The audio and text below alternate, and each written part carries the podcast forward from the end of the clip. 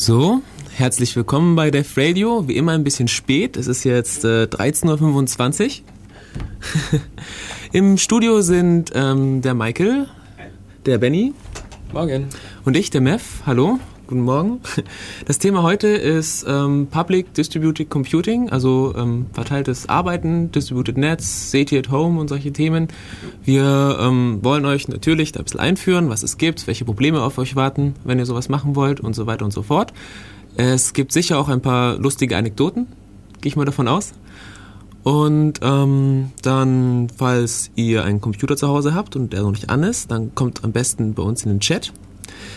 Ähm, ihr könnt euch auch anrufen oder auch euch in den Stream hören oder sonst irgendwas tun. Alle nötigen Informationen dazu findet ihr auf unserer Homepage. Das ist die www.devradio.de. Dev schreibt man mit V. Ähm, www.devradio.de. Und ähm, die Musik heute ist elektronisch. Die kommt von mir, die habe ich aus diversesten Quellen rausgesucht, die ich alle vergessen habe jetzt. Eine habe ich noch in Erinnerung, das war 8-Bit People. Da gibt es relativ viel Chip-Tunes, das heißt die Musik heute ist auch ein bisschen leicht chiplastig, so 50-50. Und genau, dann wollen wir noch ein bisschen Musik spielen, haben wir unsere Unterlagen, jetzt mal noch schnell aufräumen können. Und dann geht es auch schon los. So, jetzt muss ich schnell gucken, welcher jetzt Los geht's.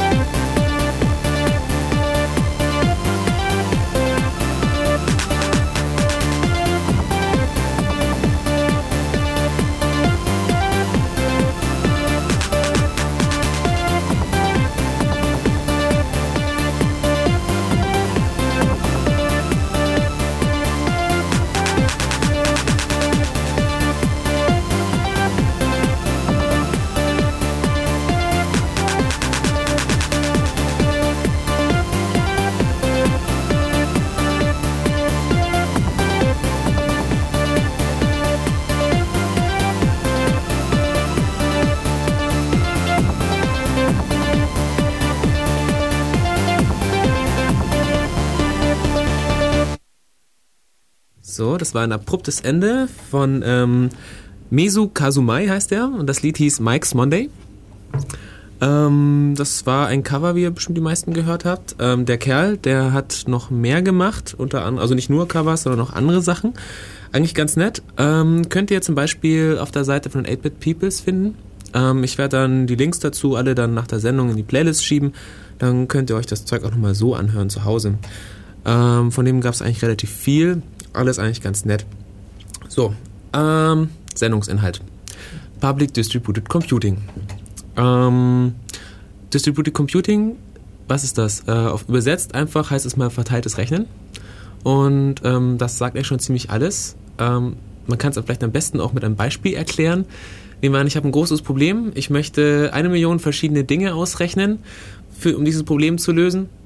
Dann kann das relativ lang dauern ähm, die Idee ist, man zerstückelt eben dieses Problem in viele kleine Dinge, zum Beispiel in diese eine Million kleine Teilprobleme oder sowas. Und dann benutzt man einfach eine Million verschiedene Rechner, die das dann rechnen. Das heißt, man braucht nur das ganze Problem dann zu lösen, nur ein Bruchteil der ganzen Sache, weil das alles quasi super parallel dann läuft. Ähm, genau, das müsste schon am besten erklärt sein. Oder hast du noch was ja, zu sagen? Ja, habe ich gut gemacht. Ja. Und das, obwohl ich noch so müde bin. Ähm, ich muss mich jetzt mal beschweren, so nebenher. Ähm, man hat uns gesagt, dass Sonntag 13 Uhr ein prima Sendetermin ist. Ich frage mich, wer das gesagt hat. Der Vortag ist Samstag, man ist fix und fertig, geht irgendwann spät in den Morgenstunden ins Bett und dann muss man irgendwie auch noch aufstehen, um dann diese Radiosendung zu machen. Also ich zweifle langsam echt, dass ähm, ähm, Sonntagmorgen äh, der ideale Sendeplan ist. Deshalb möchte ich die Sendung vielleicht auch all denen widmen, die noch im Bett liegen und nicht rauskommen können, die uns aber trotzdem hören. Ja, mit ihren Radioweckern und so. Ähm, okay, wieder zurück zum Thema.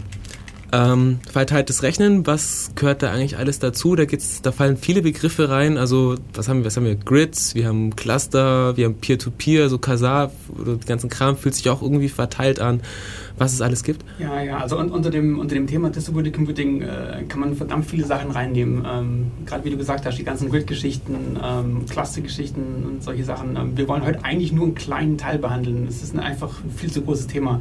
Was wir machen wollen, sind die ähm, öffentlichen verteilten Berechnungen ähm, also Sachen, wie man vielleicht kennt, CT at Home, Distributed Netz, da kann man äh, vielleicht schon was mit dem Begriff anfangen. Ähm, das sind die Sachen, mit denen wir uns beschäftigen. Es gibt darüber hinaus, äh, um es mal nur kurz angesprochen zu haben, äh, beispielsweise bei Cluster Computing.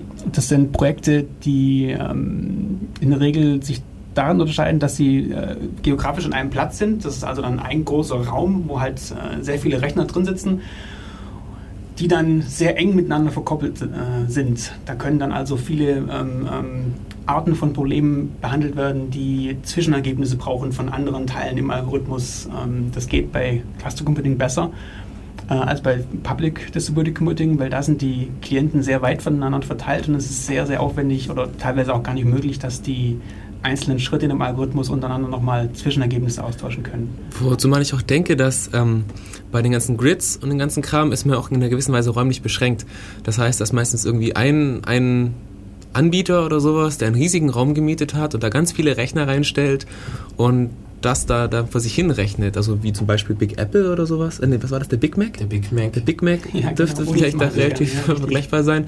Und bei, bei diesen Public Distributed Computing ist es vielleicht ganz nett, dass halt jeder, der einen Internetanschluss hat, da theoretisch mitmachen kann. Richtig, also das heißt, man kann da auch privat als, als einzelner User, ohne dass man irgendwie damit großartig, mit, ohne dass man mit Geld kommt oder so, seinen, seinen Teil dazu bringen. Ja, richtig, jeder kann mitmachen und vor allem jeder kann sowas auch initiieren. Ähm, das heißt, ich muss nicht äh, der tolle Forscher XY sein mit meinem äh, super Titel und meinen tollen Referenzen und x Papers, die ich schon gemacht habe, um dann in der Uni äh, so, so ein bestimmtes Kontingent an Rechenzeit zu kriegen oder vielleicht sogar für Rechenzeit zahlen zu müssen, sondern ich kann einfach ja, mit dem Internetanschluss mich hinstellen und einen Server hin, äh, in die Landschaft stellen und den Server anfangen lassen, Arbeitsblöcke auszuteilen. Und zack, habe ich so ein Distributed Computing Projekt, mit dem ich potenziell eine ganze Menge an Rechenpower äh, mit zusammenholen kann. Ähm, mich würde jetzt mal interessieren, äh, weißt du vielleicht zufällig irgendwelche Zahlen, wie viel Rechenpower das konkret ist? Also du bist jetzt da beim Distributed Net involviert? Ja, ich bin immer noch bei Distributed Net ja. äh, mit auf den Mailinglisten, auf den internen. Ich war früher da ein bisschen aktiver, inzwischen nicht mehr so sehr. Ähm, ich habe da den äh, Mac-Client portiert eine ganze Weile lang.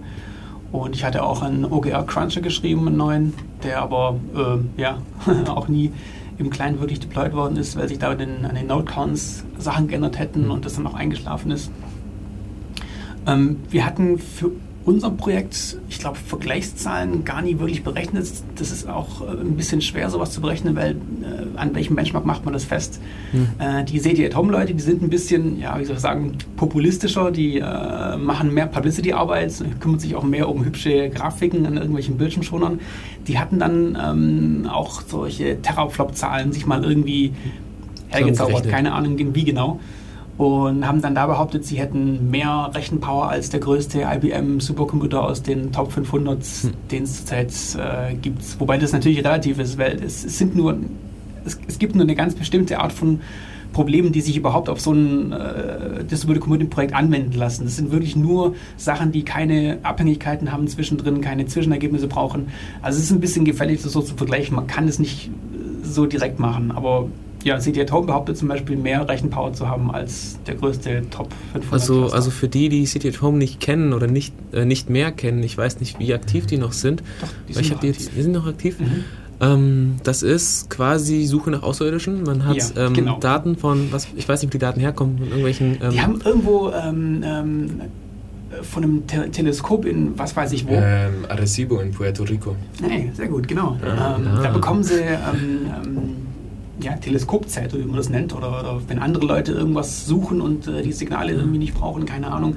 Da bekommen sie jedenfalls äh, Messmaterial, äh, Messdaten und untersuchen dann diese Messdaten auf irgendwelche Signale. Ich nehme an, dass da irgendwelche regelmäßigen Pulse oder sowas gesucht werden, lassen da so ein paar ja, Analyse. Wird doch schon einige geben, ich weiß so viel Pulsaren oder so, wie es da mhm. gibt. Äh, ja, genau, das, das, das ist das. hoffen dann da ein IT zu finden. Das, ähm, das Interessante oder vielleicht auch Markante, was, was bei CTS Home zum Beispiel war, bei Distributed Net weiß ich es nicht. Ähm, das Ganze lief als Bildschirmschoner. Ja.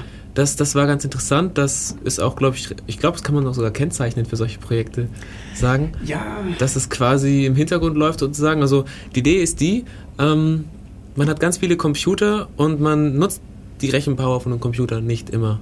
Richtig. Ja. Also ich würde sogar sagen, die meiste Zeit nicht. Allein die Zeit, die beim, beim ähm, Input warten oder so.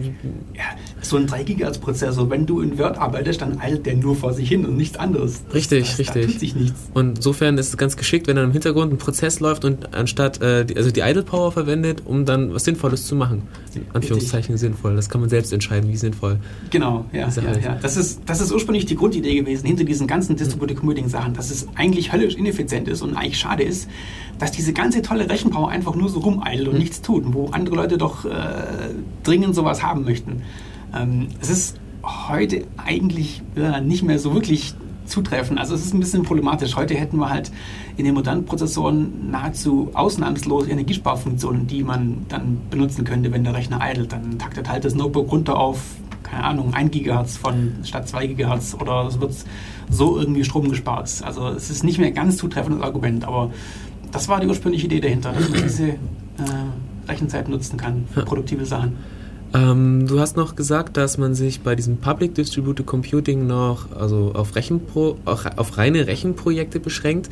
Ähm, was heißt das und welche Möglichkeiten gibt es da sonst noch?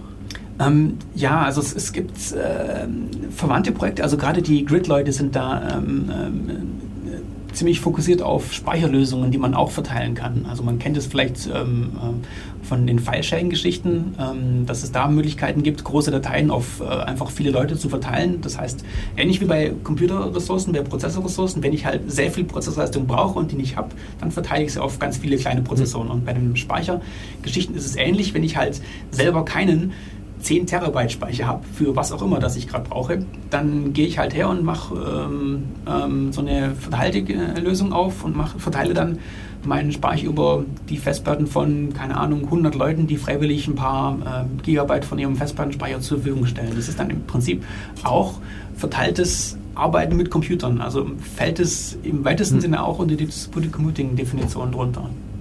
Ja, okay, gut. Ähm, was können wir sonst sagen? Bekannte Projekte, wir können auch sagen, was für Projekte es so gibt. Also CT at Home haben wir schon erzählt, Distributed Net haben wir schon erzählt. Mhm. Das ähm, sind die beiden größten. Genau. Ja, Folding at Home ist noch wichtig. Ähm, was ist das? Die machen Proteinfaltung. Ähm, ah, okay. Ähm, Medizin hat sich in den letzten Jahren einiges entwickelt. Das ist auch äh, relativ ähm, kommt gut an bei den Nutzern. Man muss ja den Leuten, die da äh, unentgeltlich mitmachen, ähm, ja irgendeinen Benefit anbieten, mhm. irgendeinen, irgendeinen, irgendeinen Mehrwert. Irgendwas muss die Leute motivieren. Kostenlos Aspirin. Kostenlos Aspirin, ja. Es gab tatsächlich mal eine Zeit, ähm, ja, um 2000 rum, die große Dotcom-Ära. Hm äh, als Leute gedacht haben, man könnte ja auch bezahltes Distributed Computing anbieten. Sprich, wenn ich meine Prozessorleistung, äh, die mein Prozessor, die mein Rechner ja ohnehin hat und in der er rumeidelt, wenn ich die beispielsweise Pharmakonzern XY zur Verfügung stelle, um irgendwelche tollen äh, Trial- and Error-Sachen zu machen. Gerade Proteinfaltung ist so ein, so, ein, so, ein, so ein Ding. Ich weiß es nicht genau, wofür das gut ist, aber das hat irgendwas zu tun mit. Ich lehne mich lieber nicht zu weit aus dem Fenster mit dem Zeug. Aber diese, diese Ideen gab es halt, dass man ähm, einen Pfennigbetrag bekommt für so und so viele Stunden äh, Prozessorleistung. Ähnlich wie es äh, in früheren Jahren auch an den großen Rechenzentren lief. Da hat man Prozessorleistung in einem großen Supercomputer auch kaufen können. Ja. Und so könnte man eben Rechenleistung auch übers Internet von irgendwelchen Freiwilligen kaufen. Ähm, hat sich aber nicht wirklich durchgesetzt aus verschiedenen Gründen. Ähm, da kommt dann die Cheating-Problematik dazu, da kommt dann die Abrechnungsproblematik dazu. Es hatte mal ein Provider versucht, ich glaube Earthlink war das in den USA, die hatten, glaube ich, mal ein Projekt, dass man von den äh, ISP-Kosten dann irgendwelche Sachen erstattet bekommt. Mhm. Ähm, aber ja, das hat sich genauso wenig durchgesetzt wie die kostenlosen PCs, die sie damals verteilt hatten. Das, das gab es auch mal. Das war äh, ja wilde Zeit. Es gab mal äh, eine Geschichte, da hatten die Leute ähm, kostenlos Computer verschenkt. Ähm, inklusive Vertrag, wo dann drin stand, dass, äh, keine Ahnung, ein Drittel des Bildschirms ist dann voll gewesen mit äh, Werbebannern und man hat dann die Prozessorleistung auch abgeben müssen, die Idle-Prozessorleistung an irgendein komisches Projekt. Und dann hatten da Firmen versucht, äh, auf die Art und Weise Geld zu machen, indem sie Rechner verschenken und dann die Leute dazu bringen, Banner anzugucken und äh, Distributed Computing zu machen auf deren Stromrechnung. Aber ja, wie so einige Dotcom-Projekte hat es dann irgendwann auch äh, sich verlaufen. Aber hey, sowas gab's. okay, gut, dann, dann, dann, dann haben wir jetzt zwölf Minuten gelabert. Das heißt, wir werden jetzt wieder ein bisschen Musik spielen. Ähm, als nächstes spiele ich jetzt auch von Lieder von 8-Bit Peoples. Ähm, den, äh, das Lied, was heißt das? Äh, Sant Jorda, das ist von Binär Pilot. Ähm, fand ich eigentlich auch ganz hörbar. Aber nicht so viel von dem gefunden. Ähm, es gab noch eine andere, ähm, was war das, äh, eine andere Creative Commons Community oder so, die du mir gezeigt hast, Benny, wo auch sehr viel Binärpilot vertreten war. Wie hieß die nochmal? Ähm, das hieß Yamendo.com. Ja, Yamendo.com mit Y? Oder nee, mit J. Mit J, J. Ah, ja, genau. Ähm, das waren, glaube ich, aber alles, ähm, wie hieß das? Ach, äh, Torrent, Torrent-Quellen. Ja, richtig. Also runterladen kannst du es nur über Torrents. Äh, das, das Angenehme bei dem Portal ist übrigens, dass eben nach äh, Musikgenre sortiert ist. Das heißt, das fand ich ganz nett, dass du eben sagen willst, du willst eher dieses Genre haben und dann, dann besorgt dir die ganzen Alben, die du vorhören kannst und dann kannst du dann Torrent klein ähm, das runterladen. Ich schweife ab, ich wollte Musik spielen. genau, äh, und zwar Binärpole, äh, Binärpilot mit Santiorda. Und jetzt, ab dafür.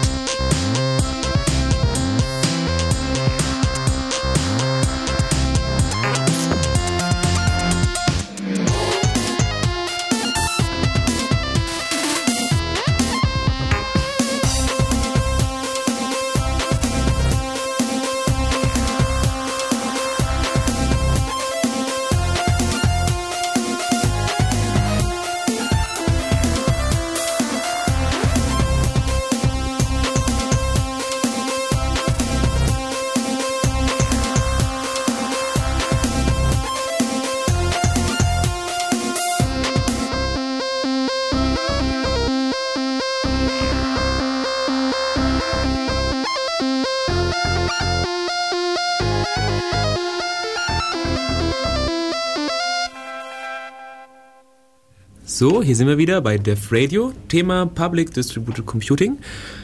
Ähm, ich hoffe, die Musik gefällt euch. Binärpilot St. Jordan. Genau.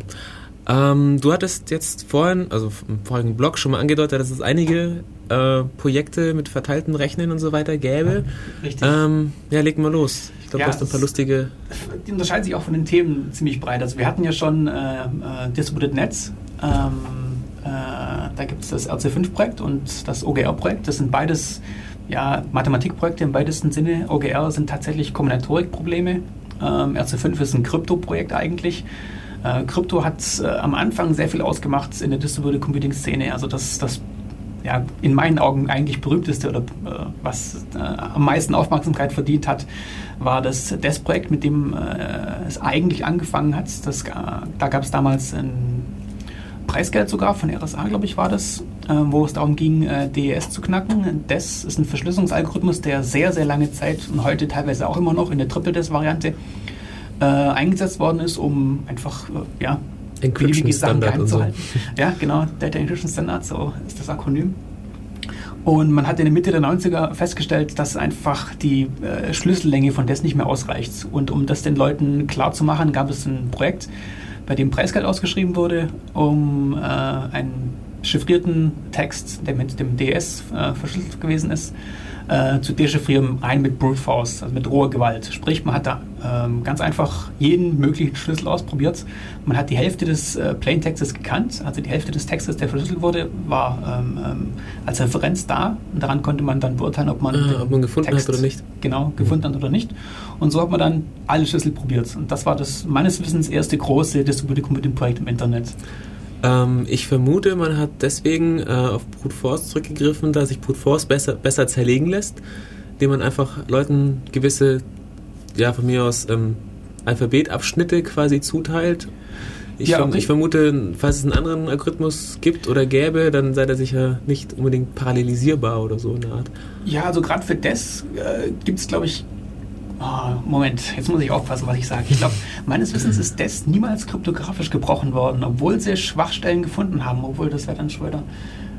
Gut, also wenn ich, wenn ich davon ausgehe, dass kryptografisch brechen heißt, dass ich weniger Zeit als Brute Force brauche, dann könnte man das vielleicht sogar nehmen. Also es gab meines Wissens ein Projekt, wo du ähm, differenziale Kryptoanalysis machen konntest. Das heißt, äh, wenn du genügend Verkehr überwachen konntest und teilweise, glaube ich, auch ähm, äh, vorgeben konntest, was verschlüsselt werden sollte, dann konntest du irgendwelche statistischen Sachen äh, äh, ausnutzen, um den Suchraum zu verkleinern. Aber ja, das sind heftig, das sind ziemlich heftige Voraussetzungen, um solche Verbesserungen machen zu können. Für uns äh, damals, was heißt uns, ich da war damals noch nicht dabei, aber für dieses Distributed Computing hat sich es einfach angeboten, ganz primitiv einfach den Suchraum aufzuteilen. Jeder Teilnehmer bekommt x Schlüssel, keine Ahnung, ein paar tausend Schlüssel, die er durchprobieren sollte. Und wenn die Hälfte des Textes dem bekannten äh, Klartext entspricht, dann war das eben ein Treffer.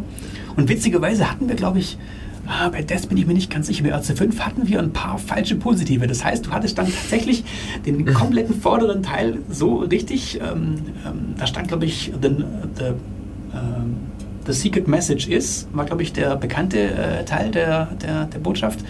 Und wir hatten ein paar falsche Positive, bei denen wirklich dieser Text rausgekommen ist nach der Dechiffrierung, aber die andere Hälfte des Textes völliger Blödsinn war. Das war ein falsches Positiv, wo zufällig dieses, dieses Teil rausgekommen ist. Das ist ganz witzig eigentlich. Ähm, falls jemand das mit dem Desk noch wissen sollte oder so, ähm, kann er anrufen. Das sage ich deswegen, weil ich vergessen habe, die Nummer durchzusagen und das tue ich ja so gerne. Und zwar ist das die 0731 9386 299. Also die Ulmer Vorwahl 0731 nein, 9 386 299. Genau, also ruft auf jeden Fall an. Ja. Oder wenn Macht ihr Werbung machen wollt für euer Team oder euer Projekt, wenn ihr ein eigenes Projekt habt. Ähm, dann kann man Auge zudrücken.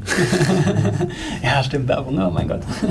Ja gut, wenn, wenn, sie, wenn sie erklären können, was das Tolle in ihrem Projekt ist und warum es Sinn macht, da mitzumachen, dann kann man das schon durchgehen lassen. Es sind ja auch alles Charities, es sind eigentlich alles äh, gemeinnützige Sachen. Ich hatte ja vorhin schon erzählt, dass die kommerziellen Projekte alle, alle gestorben sind, weil sich das alles nicht gelohnt hat. Es gibt noch ein bisschen kommerzielle Sachen, vielleicht machen wir da gerade weiter, dann können wir noch ein paar verschiedene äh, Distributed Ah, ja. Projekte Ja.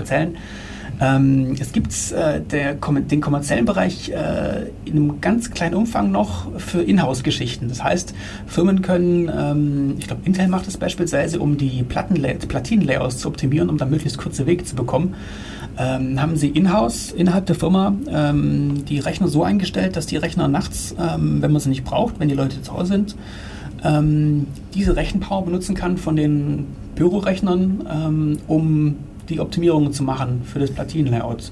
Also solche Inhouse-Geschichten gibt es oder auch bei Pharmafirmen meines Wissens. Äh, da gibt es zwei Projekte, die bieten ähm, ähm, Inhouse äh, Distributed Computing an äh, für kommerzielle Einsätze auch. Aber diese öffentlichen verteilten äh, Berechnungen äh, sind meines Wissens alle komplett Non-Profits. Ähm, das ist alles nur ähm, ohne Bezahlung und alles nur für irgendwelche akademischen Geschichten. Ähm, ja, vielleicht, äh, ich würde ganz gerne noch ein paar äh, Projekte bringen, die man nicht so kennt, die ein bisschen obskurer sind. Das sind nämlich ein paar spaßige Sachen dabei gewesen in den letzten Jahren. Mach. Ich bin ähm, sehr gespannt. Ich nehme an, unsere Zuhörer auch. Ja, was ich sehr witzig fand, war ähm, das MD5-Projekt, MD5-Crack. Ähm, die, die, sind, die sind leider von der Zeit überholt worden. Und zwar gab es dann, äh, während das Projekt noch lief, äh, eine Veröffentlichung von ein paar chinesischen äh, Forschern, die dann äh, einen Angriff gegen MD5 äh, fahren konnten, der nicht auf Brute Force basiert, sondern sie haben wirklich MD5 brechen können. Also alle Leute, die draußen noch MD5 benutzen, schlechte Idee. MD5 ist wirklich broken inzwischen. Ähm, aber damals war das eben noch nicht, äh, noch nicht so klar. Man, man hat zwar vermutet, dass MD5 nicht mehr sicher ist, ähm, aber Was denn stattdessen nehmen? Ähm, ich glaube, im Moment äh, werden die größeren Varianten von SHA empfohlen. Hm. Wobei das auch nicht ganz sicher ist, äh, wie lange die noch halten, denn die Angriffe, die gegen MD5 und gegen kleine Varianten von SHA gefahren worden sind, könnten theoretisch auch für die größeren Varianten von SHA gelten. Das ist okay. jetzt nicht mein Spezialgebiet, aber ich ja, es gibt meines Wissens kein nichts Besseres. Auf, auf, auf, eine bessere, auf eine Alternative leiten. Ja, Wenn man schon sagt, lass das, dann sollte man schon sagen, was wir stattdessen machen sollen. Okay. Also die MD5-Leute hatten zwei witzige Sachen. Das eine war, dass sie von der Realität überholt worden sind. Das andere, was ich witzig mhm. fand, ähm, sie hatten ähm, von der Realität überholt worden sind. Ja, Lustiges Wort. Dumme Sache. Sie hatten auf ihrer Homepage ähm, ein bisschen was Kontroverses angefangen. Und zwar, sie haben nach Meinung mancher Leute angefangen, äh, Prozessorzyklen äh, zu klauen, äh, was relativ ist. Äh, sie haben einfach Folgendes gemacht. Sie haben auf ihrer Homepage, wo man sich über das Projekt informieren kann, einfach schon mal ein Java-Applet draufgepackt und allein durch das Anschauen ihrer Homepage hat man schon an diesem Projekt mitgemacht, denn dieses Java-Applet war in der Seite eingebettet und hat dann schon mal angefangen zu rechnen. Lustig, aber fies. ja, es, es, war relativ kontrovers, ja. Es ist, und ähm, es macht auch niemand sonst mehr. Meines Wissens waren das die einzigen, die das jemals gemacht hatten. Wenn man sowas bei Slash dort machen würde oder oh, so. Ja, ja. Es, es, hatten dann teilweise Leute angefangen, dieses Applet Top 500. In, ja, es hatten Leute angefangen, diesen, dieses Applet in andere Seiten einzubinden. Man kann es ja beliebig einbinden. Ja klar, das ist ein tolles Cross-Site-Scripting eigentlich. Ja, ganz genau, ganz genau. Man sollte Bots schreiben, die sowas natürlich nicht machen. es ist wirklich eine witzige Idee. Ja, aber halt die Frage, ob man sowas wirklich machen sollte. Hm. Ja.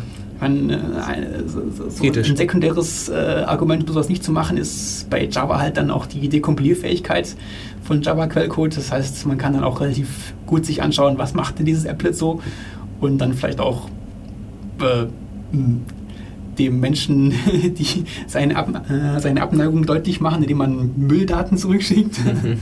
also ja, ähm, zumindest macht es niemand mehr. Das, das, aber es war eine nette Idee. Das kennt, glaube ich. Sehr kreativ. Sehr kreativ, ja. Kennen, glaube ich, auch nur wenige, das MD5-Projekt. Ein anderes Projekt, was relativ wenige kennen, äh, hatte auch ein, äh, äh, hatte ein witziges Ziel, meines Erachtens. Und zwar ähm, die originale Xbox hatte angeblich so eine Art äh, Code-Signierungsfunktion drin. Ich weiß gar nicht ganz genau, wie das da äh, vonstatten gegangen ist. Ähm, jedenfalls hatten sie da ein Projekt, äh, das sich zum Ziel gemacht hatte, die Public Key Kryptographie in der Xbox zu brechen, indem sie äh, den Private Key zu irgendeinem Schlüssel haben wollten, mit dem äh, halt Code signiert wurde in der originalen Xbox. Das ist sehr gemeinnützig, finde ich. Ja, das ist durchaus. Also, ja, finde ich, wirklich, das war keine Ironie. Ja, ja. Das Dumme war nur, dass die Leute relativ wenig Ahnung hatten von Primfaktorzerlegung. Ähm, und zwar war das ein 512-Bit-Schlüssel äh, und sie haben versucht, mit Trial Division das Ding zu knacken. Also mit einfachem. Äh, äh mit einfacher Division nach irgendwelchen Zahlen hatten mhm. sie versucht, das zu knacken und äh, ja, sowas dauert halt ein paar Jahrhunderte meines Wissens, um sowas dann durchzubekommen. Es gibt effizientere Möglichkeiten, sowas zu machen. Das Zahlkörpersieb ist da ähm, so ein Ding, das ist auch Es wird aktuell noch äh, verwendet von dem Projekt. Das kennen auch relativ wenige. Das ist das NFSNet, nfsnet.org meines Wissens. Äh, die benutzen Zahlkörpersieb, um Primfaktorzerlegung zu machen. Allerdings nicht für tolle Xbox-Signaturschlüssel, sondern für ähm, Zahlen aus irgendeinem äh, vorgegebenen Bereich n, irgendwas hoch n oder sowas in Richtung, mhm. keine Ahnung. Ich weiß nicht genau, warum sie unbedingt die Zahlen nehmen. Und die ähm, zerlegen so große Zahlen in die Primfaktoren mithilfe, dessen, mithilfe des Algorithmus Zahlkörpersieb. Da braucht man aber dann auch wieder eine ganze Menge Know-how. Ähm, der Quellcode ist nicht offen bei dem Projekt. Ähm, mhm. Der kommt von irgendeiner Uni, den sie dafür Ausgeld lizenziert haben. Oder ich glaube, einer der Autoren ist in dem Projekt mit dabei. Aus irgendeinem Grund bekommen sie den Code jedenfalls, obwohl man den normalerweise nicht so bekommt als Normalsterblicher. Und man braucht auch für verschiedene Pre-Processing- und Post-Processing-Schritte äh, Rechner mit äh, enorm viel Speicher, um diese Siebe dann aufzustellen und, und irgendwie auszusieben. Also da steckt eine ganze Menge Know-how dahinter. Das ist ein Problem, was viele Projekte haben, dass äh, im Post-Processing und äh, Pre-Processing eine ganze Menge an Know-how erforderlich ist. Also um so ein Distributed Community Projekt überhaupt mal am Laufen zu halten, wenn es nicht nur einfach äh, dummes Ausprobieren von Schlüsseln ist, brute mäßig bei Kryptographie, sondern beispielsweise Satellitendaten auswerten oder medizinische Sachen auswerten, dann braucht man eine ganze, ganze Menge an Know-how. Ähm, auch CJ Home ist da mal an die Grenzen gestoßen. Die hatten witzigerweise irgendwann dank ihrer tollen äh, IT-Werbung und lustigen 3D-Grafiken im Bildschirmschoner hatten sie zu viele Teilnehmer. Dann sind ihnen tatsächlich diese blöden Messdaten ausgegangen, ähm, die sie von dem äh, Teleskop in Arecibo bekommen. Und was sie dann gemacht hatten, meines Wissens, war einfach äh, das Zeug mehrmals rauszugeben. Dann hatten sie dann äh, einfach über Jahre hinweg die Messdaten recycelt und immer wieder nach ein paar Monaten neu angefangen, die gleichen Daten rauszugeben. Ähm, was allerdings dann sogar bei CD at Home halbwegs Sinn gemacht hat, um die Ergebnisse zu verifizieren. Also mhm. sie haben dann argumentiert, dass es sinnvoll ist, um äh, Betrüger ausfiltern ja, zu können. Verifizieren und Cheaten ist, ein, ist glaube ich, ein extra Block, den wir unbedingt ja, dran nehmen sollten. Ja, stimmt, noch stimmt, recht, ja, ja. Mehr Projekte, mehr Projekte. Mehr Projekte. Ähm, Google hat ein eigenes Distributed Computing Projekt. Das kennt auch niemand, niemand mehr, vielleicht zu Recht. Ähm, und zwar äh, Google Compute. Das kann man vielleicht noch finden, wenn man danach googelt. und zwar hatten die in ihrem Toolbar ähm, eine Zeit lang den Folding at Home Client äh, meines Wissens eingebettet.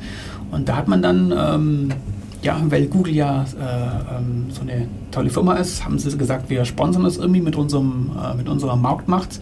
Wir stecken das in unseren Google-Toolbar rein und äh, kann dann für einen guten Zweck bei Folding at Home, das war die Proteinfaltungsgeschichte, äh, auch mit äh, Prozessorzyklen zur Verfügung gestellt. Ich glaube, es war nicht in, in der Default-Distribution drin. Man hat das irgendwie als Modul für den Toolbar noch nachladen können. Aber ja, die sind auch überall dabei heutzutage. ja. ähm, ja, was, was gibt es noch? Eines, was ich ganz witzig finde, ähm, Electric Sheep. Ähm, äh, das ist ein Kunstprojekt. Und okay. zwar äh, ist, äh, ist das ein Projekt, bei dem es, äh, das läuft auch mit dem Bildschirmschoner. Und was da gemacht wird, da wird mit irgendeinem, keine Ahnung, irgendeinem tollen Algorithmus werden da hübsche Grafiken gerendert. Und die Argumentation ist die, dass Rechner ja auch schlafen und träumen müssen. Und die Rechner werden dann eben mit der äh, Berechnung von hübschen Grafiken beschäftigt und träumen dann eben hübsche Bildchen. Und die werden dann ausgetauscht.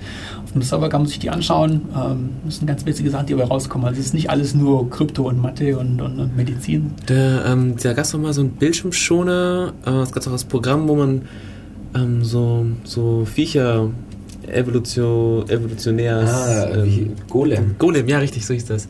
War, war, war, das. war das auch distributed irgendwie? Äh, man konnte, gab das war schon irgendwie auch verteilt. die Möglichkeit, ja. dass man da seine, die Muster austauschen kann. Das war, also ich kann es als Bildschirmschoner, da hatte man ähm, aus, aus geometrischen Formen Stangen und sowas, die äh, hatten, es gab Stangen und Gelenke, dadurch hat man dann zufällig halt irgendwas zusammengebaut und das konnte sich bewegen. Das wurde gesteuert von einem einfachen neuronalen Netz sozusagen und ähm, die wurden halt weiterentwickelt. Also je nachdem, wie fit die halt waren, ähm, sind sie halt dann weiterentwickelt worden. Die von lokal vom Rechner haben sie, deine Population hat sich dann quasi da entwickelt und hat dann irgendwie manche haben zwei Beine gebildet, andere sind, haben, haben, sich vorwärts geschoben oder so und da gab es halt die Möglichkeit, das hast du mir glaube ich erzählt, dass man die auch austauschen konnte, dass man, dass die Populationen sich mischen konnten, dass man dann auch von anderen, die die Populationen kriegten, gegeneinander dann quasi antreten lässt. Das klingt spannend, das klingt das, das, Ob das doch läuft? Äh, das ist, glaube ich, schon vor einigen Jahren ausgelaufen. Ja, Bildschirmschoner. Ich muss sagen, ich habe es privat so. hin und wieder trotzdem noch laufen, weil es naja. einfach sehr witzig ist, diesen Tierchen zuzugucken. Ähm, so, Du hattest jetzt noch ein Projekt mit Menschen, hast du äh, Oh, ja, in der ja. Pause erzählt. Ja, äh, man kann äh, Distributed Computing, ja, äh, Computing relativ auch mit Menschen machen. Das ist ganz witzig. Und zwar. Äh, Man zerlegt in Menschen, in Menschen möglichst viele kleine Stücke. ja, genau. Nein, Quatsch, du hast ähm, ein großes Problem und dieses große Problem ist, ist, kann einfach nicht alleine gelöst werden. Und was macht man dann? Man verteilt es eben auf verschiedene, äh, auf viele, viele kleine Einheiten und in dem Fall eben auf viele, viele kleine Menschen. Ein bekanntes, äh, was mir noch in Erinnerung ist, war vom Project Gutenberg. Das ist ein Projekt, was ähm, ähm, Texte digitalisiert, deren Urheberrecht abgelaufen sind. Richtig, also die ganzen alten Texte, Goethe, Schiller und sowas. Ja. Das ist ganz nett, also das ist relativ gut, äh, auch zur Recherche, wenn man Texte und Gedichte und so braucht, findet man relativ viel. Mhm. Kann ich nur empfehlen, mal nach Projekt Gutenberg suchen. Mhm. Kleiner Tipp nebenbei. Das ist ein sehr schönes Projekt und bei denen hat es meines Wissens, ähm, ich nehme an, dass es immer noch gibt, äh, ein Projekt gegeben. Da werden die Texte, die äh, eingescannt wurden, Seite für Seite und mit Optical Character, Character Recognition behandelt worden sind, um, um den eigentlichen Text zu bekommen, ähm, äh, Korrektur gelesen. Und dieses Korrekturlesen, das ist was, was äh, heftig viel Arbeit macht und auch nicht unbedingt so viel Spaß macht, dass das einer allein gern machen möchte für ein ganzes Buch. Und da werden dann einfach Seite für Seite ähm, ähm, Texte ver- verteilt auf verschiedene äh, Korrekturleser und die können dann jeweils individuell nur ein paar Seiten machen und wenn genügend Leute mitmachen, dann hat man innerhalb von sehr kurzer Zeit ähm, ein ganzes Buch Korrektur gelesen. Das ist lustig. Das ist sehr spaßig, richtig. Das sollte man einfach zusammen mit Steuerzahlen machen. Oder anstelle von äh, steuerlicher Ermäßigung, wenn man Seitenkorrektur liest. Für einen besseren Zweck. Ähm, dieses Konzept hat sogar, ein, was heißt, ja, es ist, passt nicht ganz, aber es ist, dieses Konzept prinzipiell hat einen witzigen Namen in der Literatur, nach dem man googeln kann. Und zwar gibt es das Stichwort Chinese Lottery. Das ist aus der Kryptographie etwas, ähm, wo äh, ein, ein Forscher sich mal Gedanken gemacht hat über solche Supercomputergeschichten und argumentiert hat, ja, wenn man rein hypothetisch äh, hergeht, in einem Land wie China mit so und so vielen Millionen Einwohnern, ähm, es nehmen, keine Ahnung, 40 Prozent der Leute teil an der staatlichen Lotterie. Wenn ich jetzt äh, bei dieser Lotterie äh, nicht einfach nur die Leute irgendwelche Kreuzchen machen lasse, sondern wenn ich den Leuten irgendwelche Rechenaufgaben gebe und ich habe dann 40 Prozent von x Millionen Leuten, das sind dann auch noch, keine Ahnung, so und so viel 100.000 oder Es sind, noch mehr, ein paar es sind mehr als ein paar Millionen, die ich paar lese. Milliarden. Ah, ah, viele. äh, wenn dann sehr, sehr viele Leute bei diesem Ding mitmachen und jeder für sich macht als Teil von diesem von Lotteriespiel ein paar ähm, ähm, äh, Matheaufgaben und äh, gibt die dann ab bei der Lottoannahmestelle, dann habe ich im Prinzip auch einen riesen tollen Supercomputer. Der hat dann zwar eine sehr hohe Latenz, aber hey, mein Gott, er braucht keinen Strom, gar nichts. Gut, ein bisschen Postverkehr hat man noch als Ressourcenaufwand. Und was aber, zu essen. Ja, was zu essen, ja, ja. Aber das ist auch eine Art von Distributed Computing mit, ja, mit echten Menschen. Lustig. Ja. So, jetzt, jetzt werde ich, glaube ich, hier kurz unterbrechen und noch ein bisschen Musik einspielen, damit die Zuhörer äh, auch wie, sich wieder sammeln können. Ähm, das nächste ist jetzt Bitshifter, auch wieder zu finden auf den 8-Bit Peoples. Und zwar, äh, das zwei Lieder, und zwar ein kleines Intro, das heißt Chase in it. Und danach kommt ähm, Hexadecimal ähm, Genome. Genau. Ich hoffe, ich habe es an der richtigen Stelle. Yep. Und gleich mal los.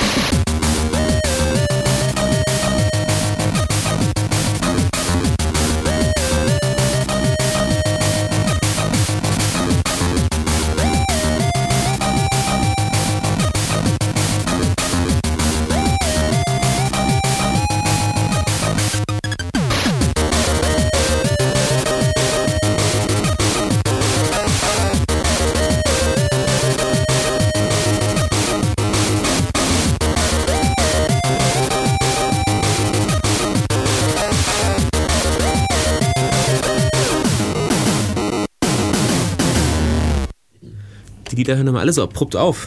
Hallo? Dev Radio, Distributed Computing. 9386 299. Ruft's endlich an. genau. Ähm, ja, so. Ähm, klang jetzt bis jetzt alles ganz nett und spaßig. Aber es gibt auch die dunkle Seite sozusagen.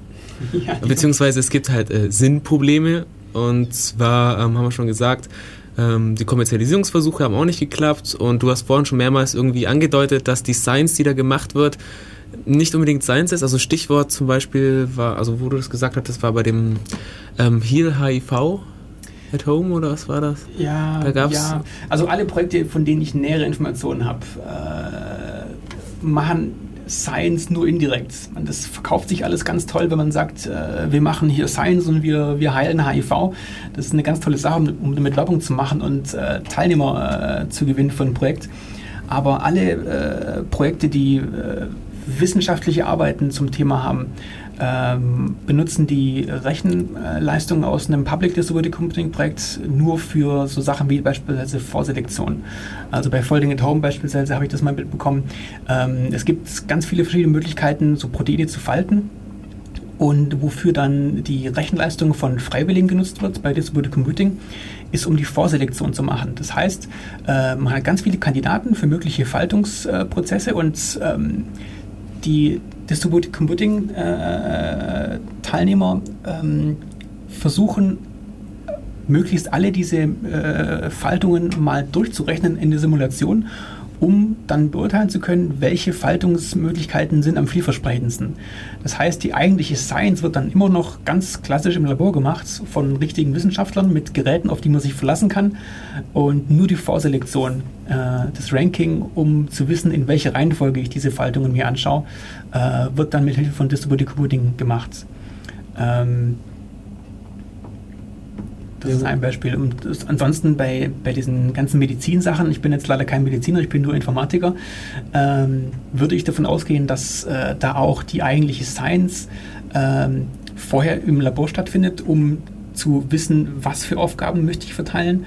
Und dann, wenn ich die Kandidaten ausgesiebt habe mit Hilfe von äh, solchen Simulationen, äh, mache ich dann auch die äh, Erprobung und vielleicht Umsetzung von solchen äh, Möglichkeiten äh, auch noch im Labor. Und ich werde voraussichtlich auch noch ähm, tatsächlich alle Möglichkeiten, die es gibt, wirklich nochmal selber durchrechnen müssen, ähm, um ganz sicher zu gehen, dass ich nicht vielleicht irgendwas äh, übersehen habe, was bei, dem, bei den verteilten Berechnungen durch irgendwas, ein Datumübertragungsfehler vielleicht verloren gegangen ist. Das wäre extrem tragisch, wenn ich aufgrund von irgendeinem blöden Transfer-Error beim Übertragen dieses äh, äh, Rechenjobs dann äh, irgendwas übersehe. Und diese Angst, die hatten wir bei den Krypto-Projekten beispielsweise auch immer. Wenn du, wenn du fünf Jahre lang alle möglichen Schlüsselkombinationen durchsuchst und dann irgendwann alle äh, äh, durchsucht sind, alle mal probiert sind und du hast kein Ergebnis.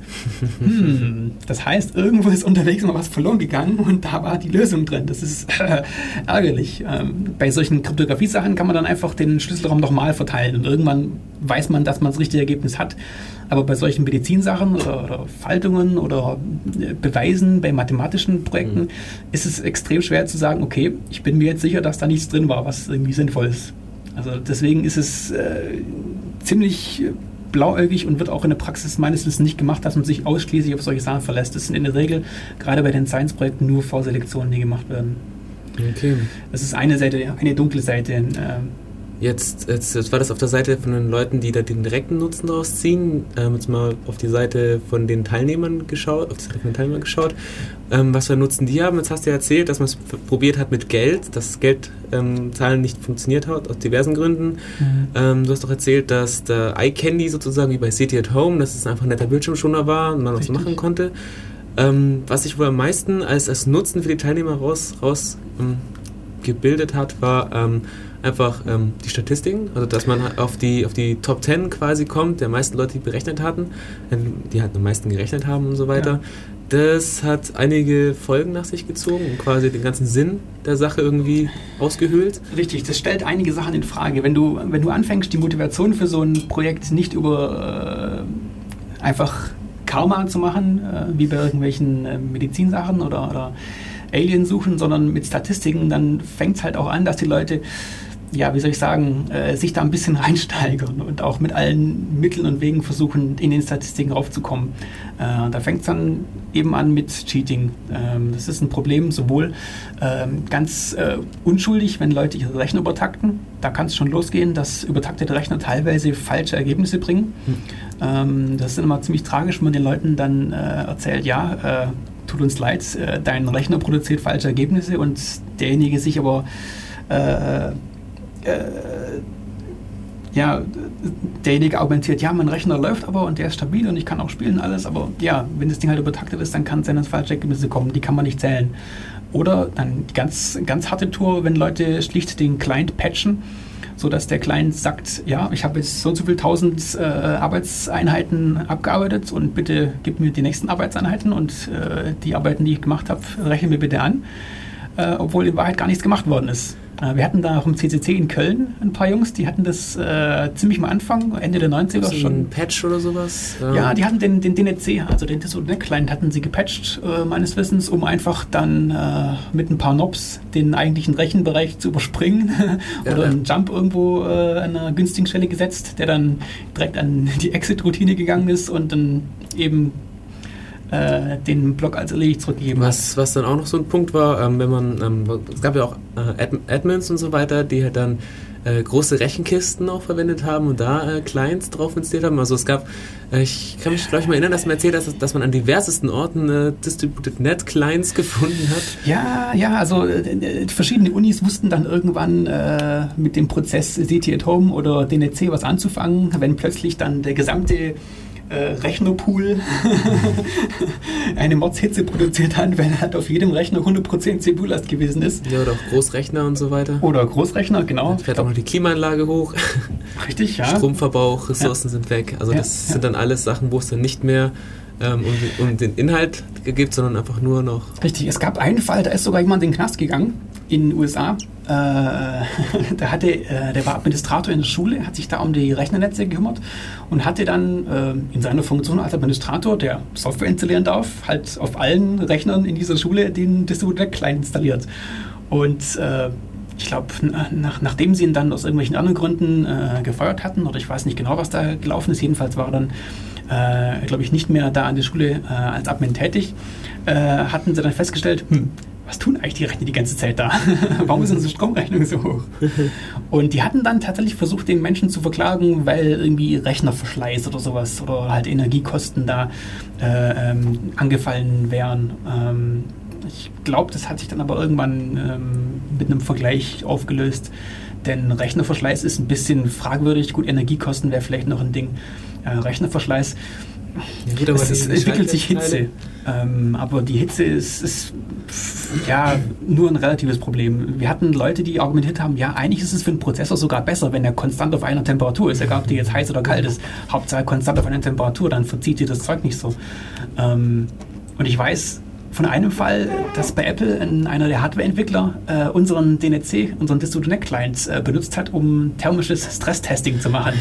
Kein, keine, kein Stück Software, das er kannte, hat äh, so den Rechner ausgereizt, weil unsere Software wirklich extrem optimiert war. Wir hatten zwei Leute, den Dan Oetting und äh, in späteren Jahren den Didier Louet, die haben das Ding so optimiert, dass alle äh, Recheneinheiten von der VPU über die CPU, äh, ich glaube FPU war teilweise beteiligt, aber nicht immer, da war das Ding einfach so gut ausgereizt, dass nichts anderes den Prozessor so heiß hat werden lassen. Und dann haben die thermisches Stresstesting gemacht damit. Das ist schon cool. Ähm, Im Chat wurde jetzt gefragt, ob äh, Boink schon, äh, schon erwähnt worden ist. Ähm, wurde Boink schon erwähnt? Äh, nee, Boink wurde nicht erwähnt. Boink ist ähm, ein, ein, ein, Projekt, was sich aus State at Home raus entwickelt hat. Das ist deren Plattform äh, gewesen. Die wollten irgendwann auch mal mehrere Projekte ähm, ähm, fahren, nicht nur City at Home, weil sie halt so groß geworden sind und äh, äh ja, einfach Motivation hatten, da mehr zu tun. Äh, auf Boink äh, lassen sich beliebige Projekte, ähm, ähm, Distributed Projekte starten. Das ist im Prinzip nichts anderes als ein ganz billiger Client-Server-Setup mit einer Datenbank dahinter. Ähm, sprich, man hat äh, einen Server, der Jobs verteilen kann, eine Datenbank dahinter, wo die Jobs äh, gespeichert werden. Dann gibt es ein paar Methoden, um ähm, zum Beispiel Redundanz zu verwalten, dass man Jobs mehrmals rausliefern kann und äh, erst als erledigt angesehen äh, dass diese Jobs erst als erledigt angesehen werden, wenn ein paar Mal das gleiche Ergebnis zurückkam. Ähm, die Clients funktionieren ähm, alle gleich. Ähm, man kann mit dem Boing-Client dann bei den verschiedenen Projekten mitmachen, indem man dann sagt, okay, ich möchte da und da und da den Cruncher mitbekommen. Der Cruncher wird dann runtergeladen, also da wird dann ein ausführbarer Code runtergeladen. Das ist dann vielleicht noch ein bisschen eine Security-Frage, ob man sowas haben möchte. Ähm, und es ist ziemlich populär inzwischen. Also ähm, sie sind, glaube ich, die einzigen, ähm, äh, Cosm vielleicht noch, aber meines Wissens zumindest die einzigen, die groß erfolgreich mitgeworden sind, die ihre Plattform Open Source gemacht haben, äh, um ja im Prinzip beliebigen Leuten das zu ermöglichen, da mitzumachen. Ähm, Distributed.net ist immer noch teilweise Closed Source, das was nicht ganz optimal. Ja, darüber können wir dann noch diskutieren, wenn ja. wir Musik gespielt haben. ähm, als nächstes spiele ich äh, von Escape Hawaii. Ähm, There's Nothing Wrong in Piloty Street. Und äh, gleich danach kommt, ähm, das kann ich nicht aussprechen, das ist Französisch, das seht ihr dann in der Playlist. Also, ja, genau. Is this a daily loop? Can stop this miniature of a temporary legion? Is this a daily loop? Can you stop this miniature of a temporary legion? Is this a daily loop? Can contemporary legend.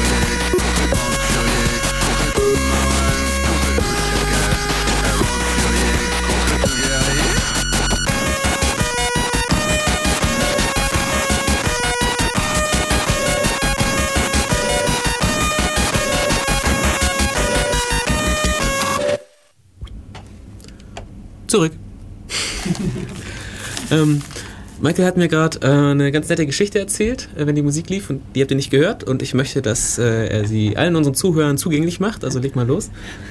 ähm, ja, wir waren mal ähm, als Malware deklariert worden mit dem Distributed Client. Äh, allerdings macht der Distributed Client äh, gar nichts Böses. Was passiert war, äh, war, dass ein Wurm uns einfach installiert hat.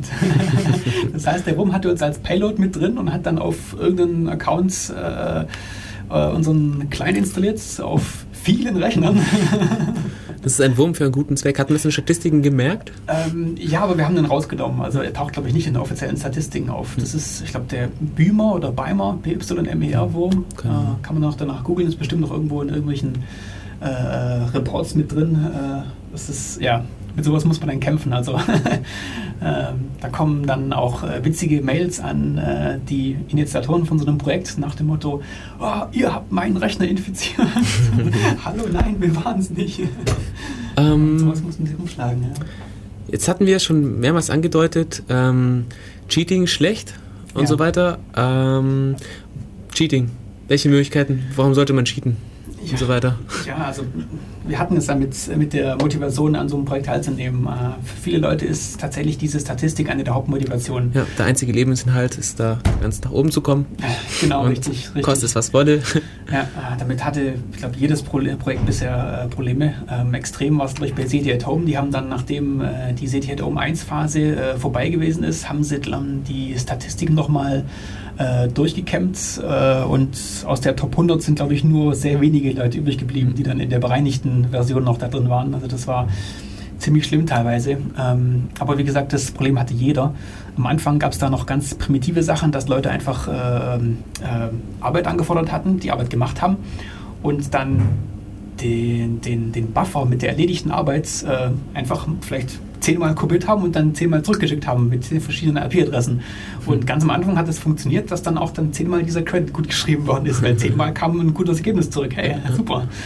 Ähm, solche Sachen gehen natürlich heute nicht mehr. Also ähm, gerade bei Boeing kann man das ja ganz gut sehen. Ähm, die äh, Arbeitsjobs, die verteilt werden, werden auch getrackt. Das heißt, man weiß, äh, welcher ähm, äh, Arbeitsauftrag an welchen Client abgegeben worden ist und auch nur der kann es wieder zurückgeben und auch nur einmal.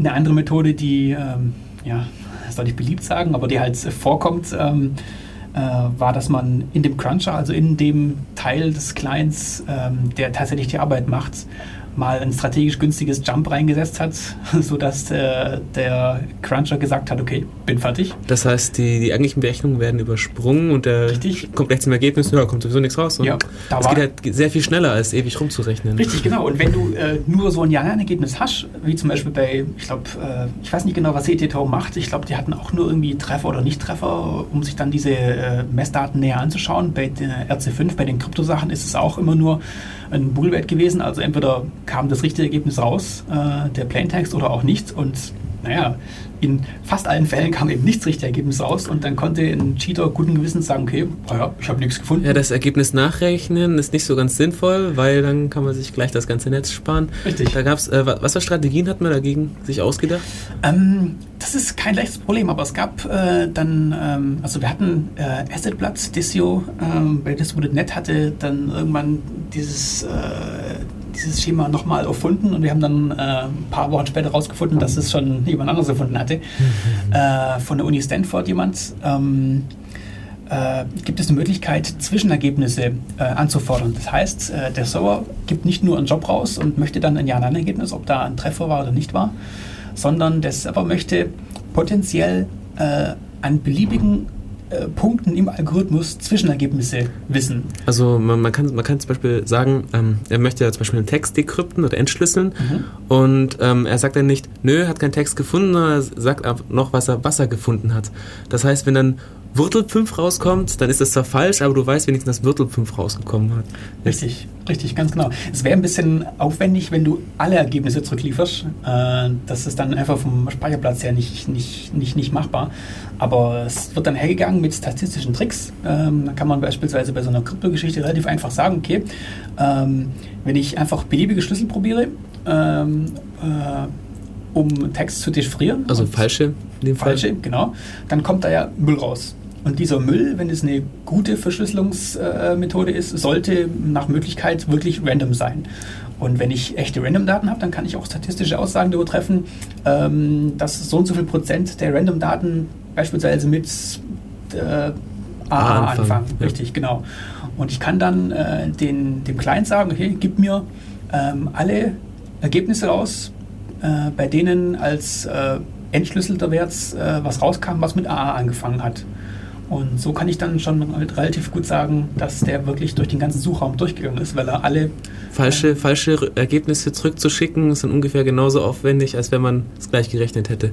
Prinzipiell ähnlich aufwendig wahrscheinlich, richtig. vermute ich. Also wenn, wenn, die Rück, wenn die Zwischenergebnisse halt nicht normal verteilt sind oder nicht so entsprechen, dann weiß man, okay, da hat er wohl geschummelt oder mhm. ja, passt. Genau, wenn du einen Erwartungswert von, keine Ahnung, drei Treffern, ähm, drei Zwischenergebnissen erreichen musst, dann muss im Prinzip schon fast den ganzen Suchraum durchsuchen, äh, um statistisch gesehen immer auf drei, äh, auf diese drei äh, äh, False Positives oder, oder Semi-Positives äh, zu kommen. Ja.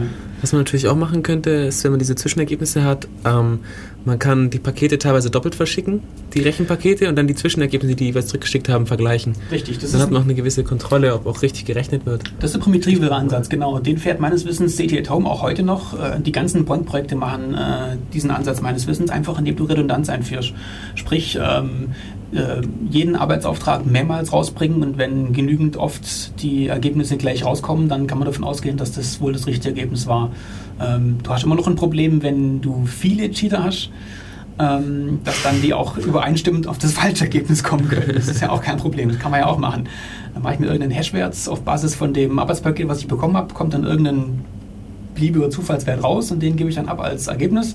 Und wenn äh, ein anderer äh, gecrackter Client auch das Paket bekommt, kommt da der gleiche falsche Wert raus. Und dann hat man schon mal eine Verifikation. Yippie!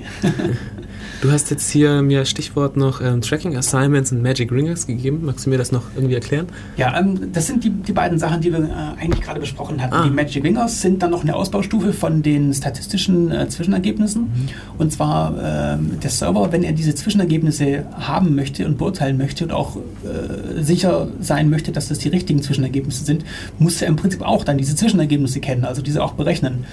Ähm, bei den Magic Ringers ist es so, der Server berechnet ein Zufallsergebnis, ähm, möchte aber vom Client ähm, äh, alle Zwischenergebnisse haben, die im bestimmten Teilbereich dieses Zwischenergebnisses erfüllen. Auf diese Art und Weise kann der Client nicht wissen, wie viele rauskommen müssen oder genau, vor allem, nee, andersrum, der Client kann nicht wissen, auf welches einzelne Zwischenergebnis der Server schaut. Er weiß nur, dass er alle Zwischenergebnisse bringen muss, die mhm. diesen bestimmten äh, diese Eigenschaft aufweisen. Genau, richtig. Ja, klar. Und so ist im Prinzip äh, sichergestellt, dass der Client alle Zwischenergebnisse bringen muss, äh, weil er nicht weiß, auf welches der Server wartet, aber der Server hat minimalen Aufwand, weil er nur ein einziges Zwischenergebnis braucht. Ja, das ist wie mit Fahrscheinkontrollen. Ja, es ist, es ist echt eine ganz witzige Methode und äh, solche Möglichkeiten äh, der Verifikation äh, sucht man auch für andere Methoden. Also es gibt halt für diese ganz primitiven Brute Force Angriffe auf Kryptomethoden diesen offensichtlichen Weg. Bei OGR, das ist äh, ein, ähm, ach, ein Suchalgorithmus, der viel Branch and Bound macht, genau. Äh, da ist es nicht Branch so einfach. Äh, Branch and Bound ist eine, ähm, äh, oh Gott, ich komme auf den Fachbegriff nicht mehr. Das ist einfach äh, mehr oder weniger zufälliges Wandern durch den Suchraum. Du kannst ah, okay. nicht vorhersagen, ähm, äh, welche Constraints auf welchen Ebenen äh, des Suchraums greifen. Das heißt, du kannst vorher nicht sagen, ähm, ähm, welche Schlüssel genau in welchem Bereich oder mhm. wie viele da genau vorkommen, wie die aussehen, das kann man nicht genau vorhersagen. Also man eiert durch den Lösungsraum sozusagen. Richtig, deswegen kannst du auch nicht so einfach äh, ein, ein, zufälliges äh, Zwischenergebnis aus dem Lösungsraum rausziehen. Ähm, es gibt aber Projekte, ähm, gerade aus, aus dem universitären Bereich auch, da hat es äh, zwei, drei Papers, wenn man danach googelt, dann findet man die auch, ähm, um solche ähm, ähm, Algorithmen abzuhärten, also sprich Verifikationsmaßnahmen einzuführen. Um Magst du vielleicht äh, ein paar, paar Stichworte links nennen oder? Du kannst auch nach der Sendung ähm, in den, in, bei uns in den, in die, ins ja, Sendungsarchiv glaub, reinschieben, ja, wenn ich, du welche hast. Ich, ich gucke mal, dass ich sie dann nachher noch verlinke. Ich glaube, wenn man nach Hardening Distributed Algorithms oder Hardening Distributed Computing schaut, ähm, dann müsste man da was finden. Vielleicht Google Scholar nehmen, um die, um die Papers zu kriegen und nicht irgendwelche beliebigen Sachen. Google Scholar kenne ich gar nicht. Äh, noch besser, fairy.de. Äh, auf meiner Homepage habe ich verlinkt mhm. ein paar Papers über Cheating, äh, feiri.de.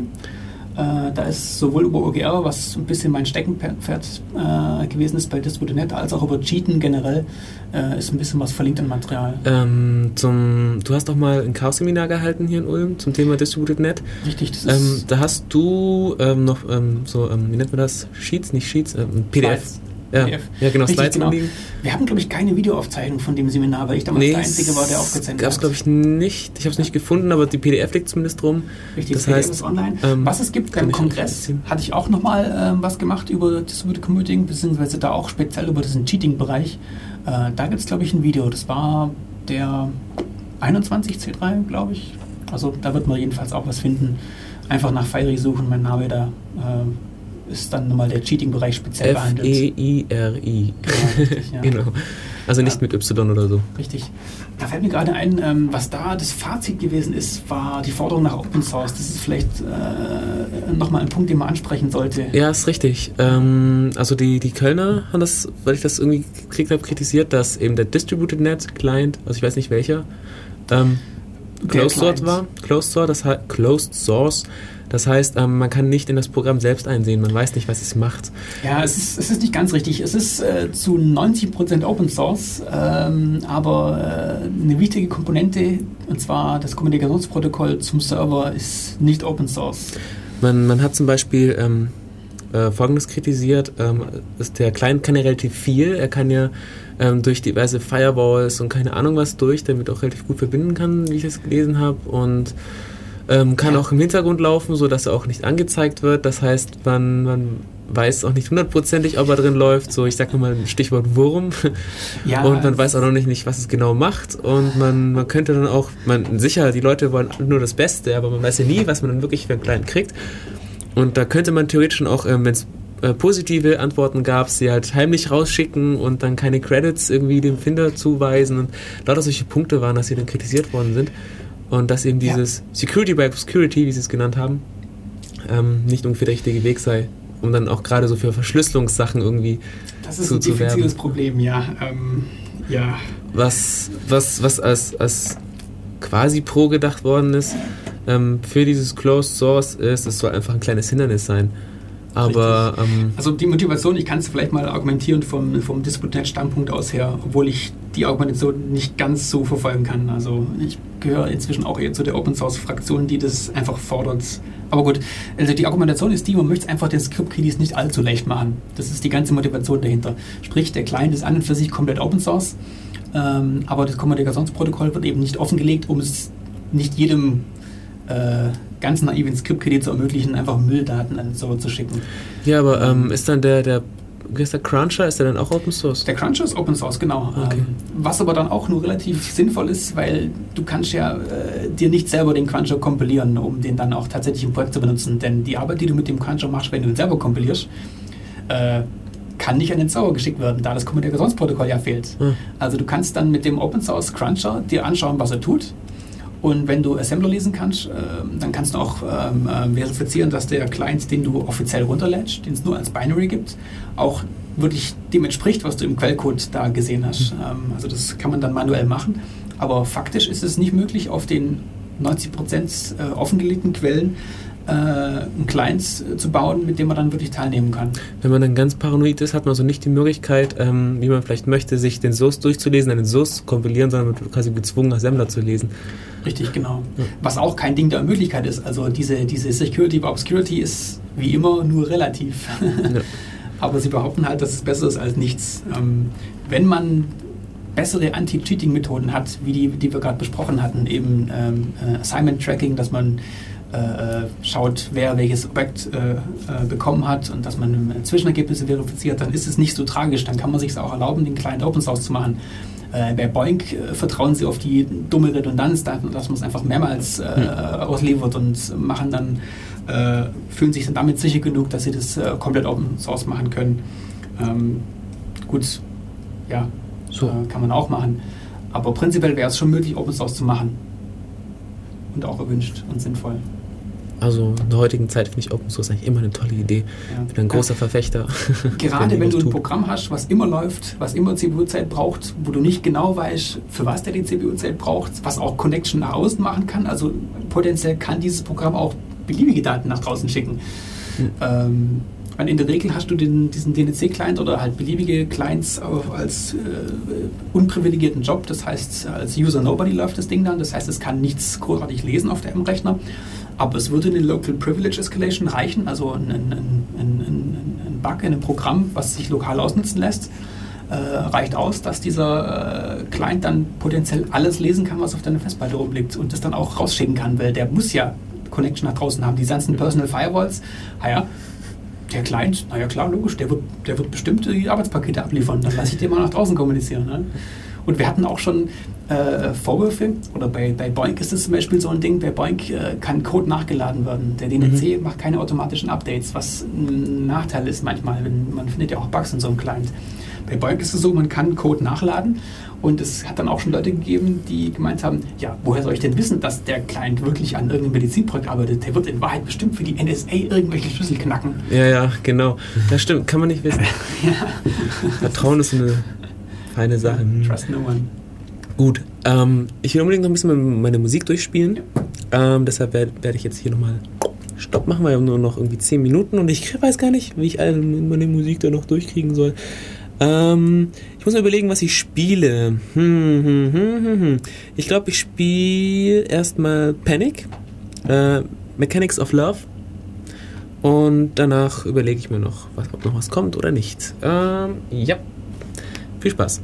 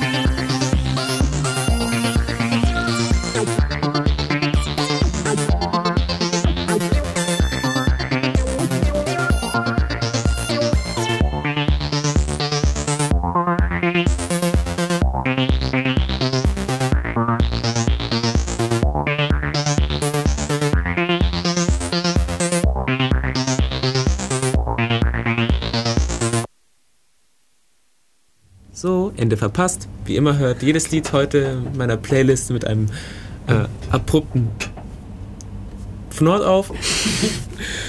ähm, so, Jetzt ist es fünf vor, jetzt müssen wir uns ein bisschen ranhalten, weil wir haben ein bisschen spät angefangen und ähm, die Nachfolger von uns, Alternative Crash, sind, sind, dann sicher sehr böse, wenn wir ihnen zu viel Zeit wegnehmen. Ähm, fassen wir uns also kurz. Zukunft. Ja, wohin die Reise geht. Ähm, ähm, also es wird in, in letzter Zeit hat es witzigerweise wieder ein paar Projekte gegeben, um die Digital Commuting äh, Sache wieder in den Mainstream zu bringen, sprich um das auch noch äh, normalsterblichen mal äh, nutzbar zu machen. Ähm, und, ähm, die, die mich schon mal gehört haben, hier wissen, dass ich nicht nur der Digital Commuting Mensch bin, sondern auch ein bisschen der Apple Mensch. In, in macOS 10 ist beispielsweise seit äh, 10.4 äh, standardmäßig ein Client äh, vorinstalliert für Distributed Computing. Das nennt sich bei Apple dann Xgrid. Ähm, damit lassen sich ähm, ja, ja, Distributed Computing Projekte fahren. Es gibt sogar ein öffentliches Distributed Computing Projekt. Äh, das ist Xgrid äh, at Stanford heißt es, glaube ich.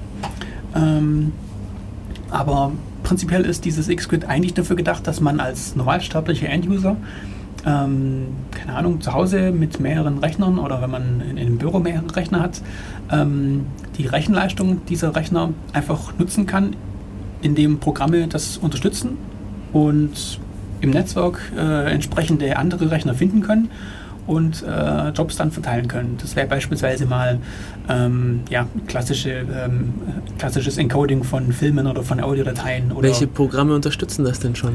Ähm, relativ wenige. Also gerade diese, dieses Encoding von Audio- und Videomaterial ist ein bisschen tricky, weil da sehr viele Daten äh, anfallen. Das macht nur dann Sinn, wenn die Encodings wirklich aufwendig sind und der Datenverkehr möglicherweise auch nicht so groß ist. Ähm, da kenne ich nur zwei Projekte. Das eine ist äh, ein Video-Encoding. Ähm, ähm, ich glaube, das basiert auf FFmpeg meines Wissens. Äh, der zerstückelt dann die ähm, Videoclips in kleine Teile, äh, übergibt die an Rechner im Netzwerk, lässt es von diesen dann encoden und äh, klebt dann am Schluss die Sachen wieder zusammen. Es ist angekündigt äh, auf der WWDC beispielsweise von Apple, der Podcast-Producer, der MP3-Encodings für Podcasts äh, über ein Xgrid äh, verteilen kann. Es gibt ähm, auch von Apple im Final Cut Studio eine Möglichkeit, ähm, ähm Renderings ähm, zu machen über äh, das Netzwerk verteilt. Es gibt beispielsweise Grid Mathematica, um ähm, Berechnungen in Mathematica zu verteilen. Das läuft nicht über Xgrid, sondern über was eigenes. Dann die 3D-Rendering-Szene äh, ist schon ziemlich mit äh, verteilten Berechnungen äh, zugange. Ich glaube, Cinema 4D hat sowas, 3D Studio Max hat sowas. Ähm, jeweils als eigene Lösung. In, inwiefern laufen, laufen diese Xgrid-Sache auf ähm, freien Standards und sowas, offenen Protokollen? Ja, es, ist, es, es, es läuft drunter wohl, ähm, ach, mir fällt der Name nicht ein, das ist irgendein ähm, Kommunikationsprotokoll. Ähm, das muss man sich auch googeln, da läuft irgendein Protokoll drunter, aber es ist ähm, die, die Methoden, die darüber laufen, sind nicht alle offengelegt. Es gibt eine Implementierung, eine Nachimplementierung des Protokolls äh, in Java, was dann auch Plattformen eben äh, ähm, äh, unabhängig. unabhängig läuft. Ähm, aber ansonsten ist es eigentlich eine Apple-Entwicklung. Was es gibt, ähm, ist eine Initiative, ich glaube von Sun ist das ähm, äh, gestartet worden, die DRM-AA. DRM steht hier für Distributed Resource Management ähm, Application API. Nein, nein, das ist nichts Böses in dem Fall. Ähm, da geht es darum, verschiedene, verschiedene Grid-Programme äh, äh, kompatibel zu machen. Das ist dann eben speziell äh, Xgrid seit neuestem, äh, Condor, das ist eine relativ bekannte Grid-Software äh, von Sun, die Grid Engine, die hauptsächlich auf Clustern meines Wissens läuft. Das Zeug nennt sich zwar alles Grid, weil es gerade Hype ist und so weiter, aber das sind in der Regel nur was, einfach was? zentrale Batch Queues, genau, also klassisches Client-Server Distributed Computing. Ähm, da gibt es eben ähm, Initiativen, sowas kompatibel zu machen. Das ist, da wird man dann sehen, was sich in nächster Zeit auch so noch entwickelt.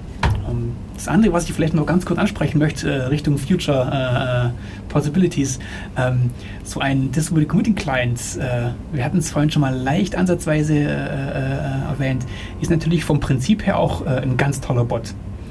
Er kommuniziert nach draußen, er lehrt teilweise Code nach, wie bei Boink. Ähm, ja, also wäre auch ein netter Future Use. Nicht, dass ich da jetzt irgendjemanden aufrufen möchte, was zu tun, auf keinen Fall. Aber äh, auf einem abstrakten Level Im Fall ist von Distributed ist es halt Closed Source, das ist nicht so optimal. Da gab es doch diesen anderen Bot, der, der war doch, ähm, der ging doch ins Internet raus, war super dokumentiert mit Make-Filen, allem drum und dran. Das war ein ganz, ganz, also vorbildlicher Bot, sogar mit Lizenz dabei. Der ging nur durchs Internet, das muss irgendwie abgedüst sein. Also ich hatte mich Weiß damals der beim, heißt. beim 20C3 habe ich inzwischen mitbekommen im Chat. Danke für den Hinweis, dass es der 20C3 war, als ich den Vortrag gehalten hatte. Danke, Da- Chat. Damals hatte ich eigentlich schon gedacht, dass wir in den nächsten Jahren vielleicht mal ein Botnetz äh, sponsored by äh, National Science Foundation USA bekommen, denn die National Science Foundation hat äh, Boink gesponsert und ja, wie gesagt, ähm, Tausende von Rechnern, die immer wieder mal Code nachladen und äh, mit dem Internet kommunizieren. Ja, Okay. ähm, genau. Dann habe ich hier noch auf dem Notizzettel PSSH. PSSH. Ah, Ja, also wenn, äh, genau, ähm, äh, als, als äh, Rausschmeißer, wenn ihr vielleicht selber sowas mal experimentieren wollt, ihr müsst nicht gleich äh, unbedingt ein großes, tolles äh, Projekt mit riesen Servern und hin und her machen. Wir haben bei Distributed.net beispielsweise äh, ein ganzes Netz von, von Proxys und Servern, die dann pro Kontinent noch irgendwelche äh, ähm, äh, Caching-Sachen machen und die Massen von Leuten halbwegs steuern können. Wir haben dann beispielsweise Mega-Flashes, wo Leute über Wochen lang ihre Arbeiten äh, äh, zwischenspeichern, damit sie an einem Tag mal in der Statistik ganz oben landen können, weil sie an diesem einen Tag eben derjenige sind, der den, die meisten Ergebnisse zurückgeliefert hat. Also das kann man sich äh, alles sparen, wenn man ähm, mit einem Tool hergeht, das sich PSSH nennt, Parallel SSH. Das ist ganz primitiv einfach äh, ein, ein Skriptpaket meines Wissens, äh, mit dem ich mich einmal einlogge, eine Shell bekomme und diese Shell eben nicht nur auf einem Rechner das tut, was ich da eintippe, sondern eben auf 20 oder 30, 40, 100. Einfach Ah. parallel alles repliziert auf eben n beliebige Rechner. Dann habe ich auch schon mit ultra primitiven Mitteln schon auch einen kleinen Rechencluster. Ist sicher sehr interessant, wenn dann die äh, Maschinen unterschiedlich sind. Ja, ja. Genau. Datei nicht gefunden. Doch, doch. Na gut, oh gut. Äh, dann spielen wir jetzt noch äh, ein Lied, das ich unbedingt noch loswerden will. Das Fenster ist offen. So heißt das Lied. Äh, von, von, ich kann es nicht lesen, ich, meine Schrift ist äh, zu schlecht. Das heißt, glaube ich, Hermann oder Hormann oder irgendwie sowas. Hecht. Ähm, ist jetzt nicht von 8-Bit People, sondern das ist von einem anderen Net-Label, dessen Namen ich vergessen habe, aber ich sicher in meiner History finden werde. Ähm, ich halte euch dann auf dem Laufenden. Ähm, ja, genau. Hier ist es.